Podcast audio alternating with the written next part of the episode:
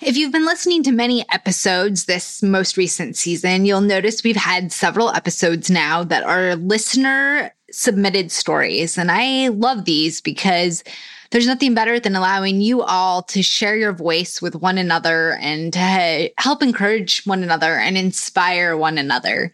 Today's story is submitted by Fem Cyclist community member Kazia, and she is going to share with you all some of her firsts, including her first self supported solo century ride. And I loved this because she talked about how in the past year she had planned to do this and then COVID happened. And as a mom and as a woman working, it just fell to the back burner. But now she has come back to that goal and achieved it. And I think it's just very relatable to myself and where I have been in the last year with Fem Cyclist, putting it somewhat on the back burner as I focused on being a mom and once in a while trying to get in a bike ride.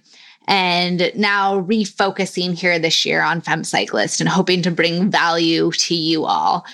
I really hope you enjoy this episode. I hope you get something from it. And Kazia's story is coming up after this intro. You're listening to the Fem Cyclist Podcast, and I'm your host, Kristen Bonkoski. Like most of you, I'm a bicycle obsessed rider and sometimes racer. Each week, I'll bring you interviews from inspiring women and offer tips and tricks to help you thrive on the bike. At Fem Cyclist, we celebrate all forms of riding and all forms of women. So whether you're a road racer, bike commuter, or hardcore shredder, you'll find your tribe here. Real quick, before we dive into this episode, I want to make a shout out to Terry Bicycles, who is a partner of Fem Cyclist. When I first got into cycling like 20 years ago, the Terry catalog was my Bible. I would sit down at my table every morning and drink my coffee and go through the catalog and circle all of those things that I dreamed of and really wanted. I ended up buying my first pair of padded shorts from Terry. I ended up buying my first really good saddle from Terry. And now, all of these years later, I still love the company. So I would encourage you that if you're in the market for cycling clothing or a saddle or even cute accessories like bicycle jewelry, then you go over and check out Terry Bicycles. You no longer have to get the paper catalog, though you can, but you can also head to their website. I have a link in the show notes. And if you click on that and end up making a purchase, it helps support this show.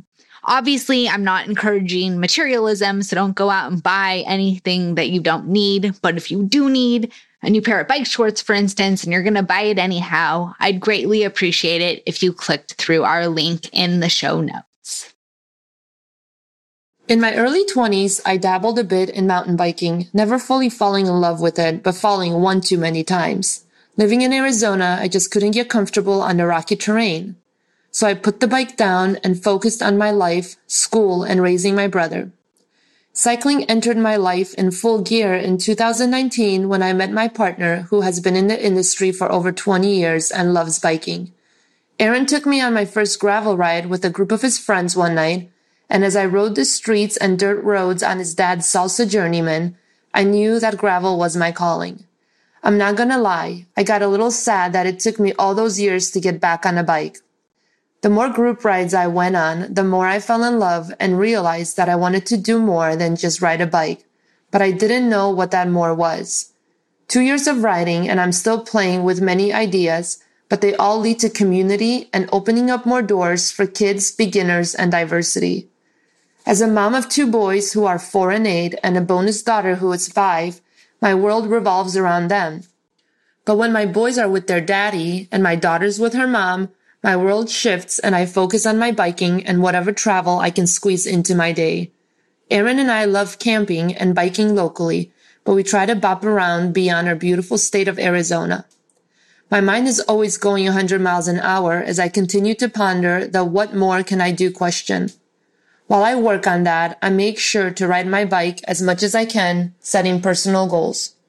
This January, I did my first mini bike packing trip and I fell in love instantly planning all the places I can visit on my bike. My first ride took us from our house in North Phoenix through Scottsdale and Fountain Hills. About 40 miles up dirt roads, paved roads, parks, canals, all the way to McDowell Mountain Regional Park. At first, though, I was hesitant because I couldn't imagine how I was going to pack everything onto my bike. I'm not really an overpacker, but the thought of packing just two panniers scared me a bit. There was a lot of, do I need this? Do I need that? If I asked those questions, I knew the answer was no. So I packed and repacked and went with essentials. Chapstick, change of clothes, sleeping bag and pad. Even the food was minimal as we stopped along the way to refuel at grocery stores and gas stations. Although the last stretch of the road was all uphill as we neared our campsite, I felt energized. I love camping, so having that to look forward to made the ride easier. That night, I slept so good under the star covered sky. As March rolled in, Aaron finally convinced me to sign up for my first race. I have always been a little competitive and am pretty good at pushing my own limits, but as a new cyclist, I had zero desire to compete against professionals. But I finally gave in, knowing that I wasn't racing for first place. I was on the bike for the experience, to be with like-minded people, and to show my kids that they can do this too one day. Typically, if I set my mind up for something, I know I can successfully reach the goal. Sometimes it just may take a little bit longer, but I always get to the finish line. I decided that this was going to be it because if I kept saying I'm not ready yet, then I would never be. I did the same thing when I went back to school for my master's. Oh, I'll do it when my kids are older. Or, oh, I just need more money, more time, more freedom. But one day I woke up, registered for school and finished my program, once again showing my kids that you can do anything you put your mind to. Over the last year, I have done some rides with climbs and have taken longer adventures and decided that this 40 mile and 2800 feet up in elevation race would be a good start. I have already done the pre-ride for the September Chino Grinder gravel race, so I know what to expect. The elevation wasn't the issue I thought that it would be. It was the loose washboard and rocky terrain that I was not expecting. The 20 miles per hour wind didn't help either. But I made it on my pre-ride and I know that I will do it again in September. My son, who is eight, is super excited for me and it gives me that much more confidence to show my kids that mom kicks butt. With two firsts already this year, I decided that it was time to do my first century. I had hoped this would have been accomplished last year, but thanks to COVID-19, I had decreased my hours on a bike. I was working more hours and didn't have the energy to push through. So this year, I knew it had to happen. I really enjoy biking in groups, but I equally enjoy alone time on a bike. As someone whose mind is always at top speed, I like to be alone in my own thoughts, not going anywhere but forward and up hills. The ride was successful. I just finished it this past weekend. I picked an in-town route, started at 4.30 a.m., and was able to complete my first solo century in under eight hours. I was thinking originally it would take me 10 hours, so with a ride time of under that, I felt amazing. I honestly got home and thought I would be exhausted, but I felt great. I kind of felt like a superhero a little bit because I never knew I could push myself that much. On my adventure, I brought enough snacks to keep me going and made several stops to rest. I got to visit a family member to refill my waters. I stopped at a coffee shop to eat some carbs and have my morning coffee. And at mile 90, I popped in to surprise Damien, who was at his grandma's house doing homeschooling. I surprised myself because I thought I would be listening to music the whole way because I don't do much without music. But I spent about 60% of the time in silence, just admiring the surroundings and focusing on my own thoughts. I'm really ready for my next century and I bet I will do another one in the next few months. To finish off the year, or in reality, five months of first earlier this year, I also kicked off my little blog and an Instagram account called A Life Mas Picante. As a huge fan of the Latin culture, including the food, music, and people, Aaron and I gave it that title because life should always be a little spicy and full of adventure. Life is boring and plain without adventure, just like a good Mexican meal is boring without something a little más picante. I started the blog because I want to build a community.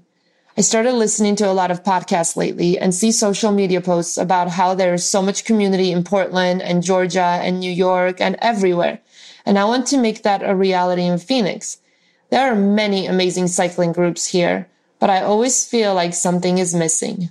I want biking to be an inclusive sport where kids are welcome, where beginners feel comfortable, and whatever color or sexual orientation you are, you feel like you belong and are a part of the A Life Mas Picante family. I crave family and community because of my past life. Coming to America, I was that awkward Polish girl who didn't speak English and never made many friends and was made fun of. My family life was dysfunctional with an alcoholic father and a mom who loved me an insane amount but wasn't mentally herself. My brother came into my life when I was 10 and from early on, I was his caretaker. Eventually, when he turned 14, him moving in with me because he couldn't take it anymore. I can't change my past, and there are days where the sadness takes over and I still struggle with what happened during my childhood and teenage years. But then I get on my bike and I feel a calm come over me and the beauty of what tomorrow holds. I have kids that look up to me for guidance, and biking makes me the best mom I can be. I involve my kids in rides and hope that one day we have an epic adventure together. When we're all on a bike, our moods change, our family becomes stronger, and there's more hope in the end.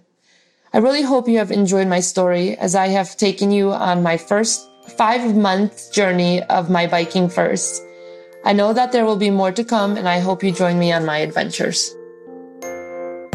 I hope you listened to that story and started thinking about what kind of first you could come up with next, whether it is a solo century or your first mountain bike race or your first ride that is longer than 10 miles. Wherever you are at, I hope that you pick a new goal and go achieve it and celebrate yourself.